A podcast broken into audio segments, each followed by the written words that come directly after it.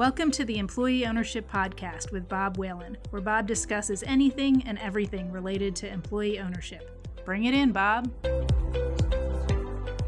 So great to be with you again, Bob.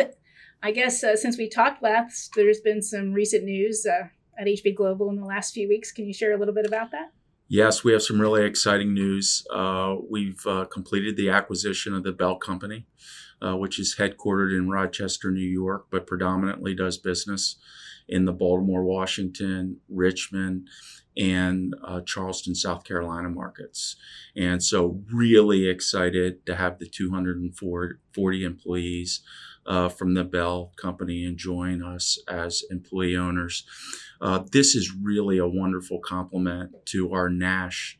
Uh, plumbing and mechanical and William R. Nash businesses, and that will it will allow us uh, to service uh, the large national general contractors uh, for federal work, prison work, hospital work, really from Philadelphia uh, to Miami. Uh, so we're really excited uh, about the addition of the Bell Company and what it allows us to do uh, for our large national general contracting customers. Yeah, that's fantastic. So what what made Bell, the Bell Company, a good fit for HB Global? Well, I think first and foremost, like any successful acquisition, it has a culture that we feel is aligned. Maybe not exactly like what HB Global is like, but it's one that's really focused on creating a great place uh, to work for its employees and also does great work. And I think, you know, one of the things that sticks out about the Bell Company is their reputation in the marketplace around the work that they do, and that we will uh, continue to be able to serve our customers in a way that makes all of our employee owners uh, proud. Uh, of what we do, and so, you know, I think those things are. It's it's always culture uh, first. And then, uh, you know, after that, I think it's an acquisition that allows us to create uh, value for our employee owners. Uh, we believe really strongly that these are great markets to be in. Uh, we're largely in the upper end of the markets today, uh, but over time, we'll be able to add capabilities. you know, in different types of construction, as well as special projects and service uh, to round out our service in these markets. And so uh, we we really are excited to have the Bell Company part of our portfolio. Yeah, sounds like a great fit. So I think this is HB Global's 23rd acquisition if you include the full divisions and the bolt-ons. And this was a full division acquisition. So what's the difference between a full division acquisition and a bolt-on? Well, a big part of our strategy uh, is to assess who's going to operate the business. We are relatively decentralized and give a lot of autonomy to the divisions. And so uh, a company like the Bell Company has, uh, you know, significant size and breadth to their organization. We're going to allow them to continue to run in large part like they have in the past. It's a big part of our strategy.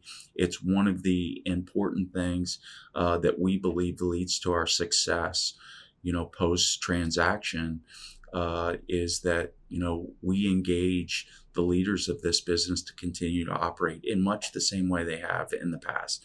We certainly do some financial reporting things for some consistency, uh, so that we can uh, compare our businesses and learn from each other.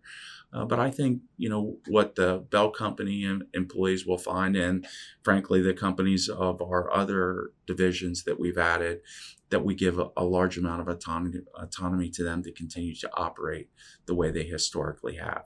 Now, a bolt-on acquisition, generally speaking, is a little smaller. Uh, and it's an acquisition that we made to strategically add to one of our divisions. And so they're integrated into our division. They don't have uh, near the autonomy uh, to operate themselves, uh, probably like they had in the past. They become part of the division for which they're part of. Uh, and in some cases, you know, that allows they have a lot of autonomy to continue to operate in the market they're in or in some cases, it adds to what we do in that division. So it's really much, uh, it's dictated much more by the specifics of the acquisition than just some general rule. Which, with the division acquisitions we do, we want them to continue to do what's made them great. Mm-hmm. Right, right. Right. I think this uh, is a really important question, but how many acquisition opportunities have you turned down and what what makes you decide not to pursue some of those acquisitions? Well, firstly, I think uh, there's acquisitions that we're not interested in, you know, every week. You know, so uh, we're our uh, development team led by Kyle Seaman is you know scouring the market for potential companies uh, to acquire, and a week doesn't go by that there isn't a company that doesn't fit what we need. It could be uh, the end market that they're serving. It could be um, the geography that they're in. It could be size. Uh, but every week, you know, there's acquisition opportunities uh, that we don't take any f- further than just an initial review of the company. Um, and then the next stage are companies that we'll actually have a conversation with. And so every process, you know, that's the first hurdle is, you know, are we going to spend the time to have a conversation with the company? And I would say of the companies we talk to, we probably end up cle- completing a transaction in one of 15 or one of 20. Um, and so, you know, that kind of gives you an idea uh, of where it goes. Almost um, our, our process is we have a first initial discussion. The next step is uh, if we like what we hear and think that they uh, could potentially uh, be a great addition to HB Global, uh, we'll have a face to face meeting. We feel that that's very important. That's generally a half a day where we're talking a lot about the business, but it gives us a really good feel culturally uh, of what we're dealing with. And from there is generally when we're looking to get a letter of intent. And, you know, if we get a letter of intent, almost all of those mm-hmm. acquisitions. Mm-hmm. Uh, get completed at that point. Do you turn down some partway through that process and just, just step we, away? We do, and it's in, in our case. Uh, there's uh, i think been two or three over that entire history you know so probably 10% or so that we do letter of intent that haven't gotten completed uh, i would say there was one from a cultural standpoint there was one that a lawsuit came up so it totally changed the financial parameters of the deal it's really not common for us to walk away uh, you know, from a deal once we get letter of intent. Uh, but that's what due diligence is for, is really uh, to weed out, you know, those mm-hmm. companies that that really are not a good fit, mm-hmm. you know, for what we're doing. Mm-hmm. Um, can you just talk a little bit about how, uh, you know, your acquisition strategy impacts uh, employee ownership at HB Global and how it impacts the employee owner? Yeah. I think first and foremost, it allows us to grow our employee ownership base, you know, quickly. Uh, so if we relied entirely um, on organic growth, we would more slowly add employee owners to our mix. And so, you know, I think, you know, part of my personal mission, I really believe in employee ownership. Uh, I believe it's really important for our societies and our communities. And so it allows us to do that more quickly.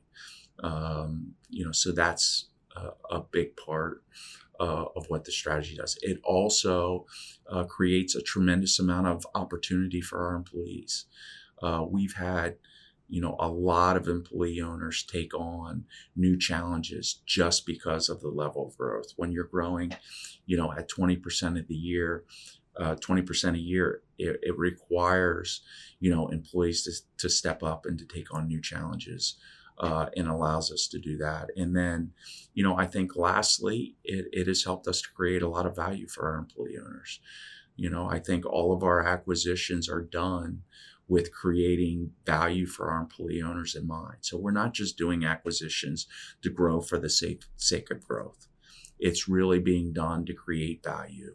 Uh, I think our organization has really created a core competency uh, around that. So I think those are the three biggest factors of why we do uh, acquisitions uh, for the purpose of in, impacting our employee owners. Yeah. So what's what sets HB Global apart from other organizations who have an acquisition strategy but are not employee owned? I think the the most important by far is that our purpose for doing acquisitions is all about the employee owners. And so everything we do relative to an acquisition is to improve the lives of the employees uh, for the organization. And I think that that helps us in that a large percentage of people that are selling their company are very, very interested in what happens to their employees post transaction.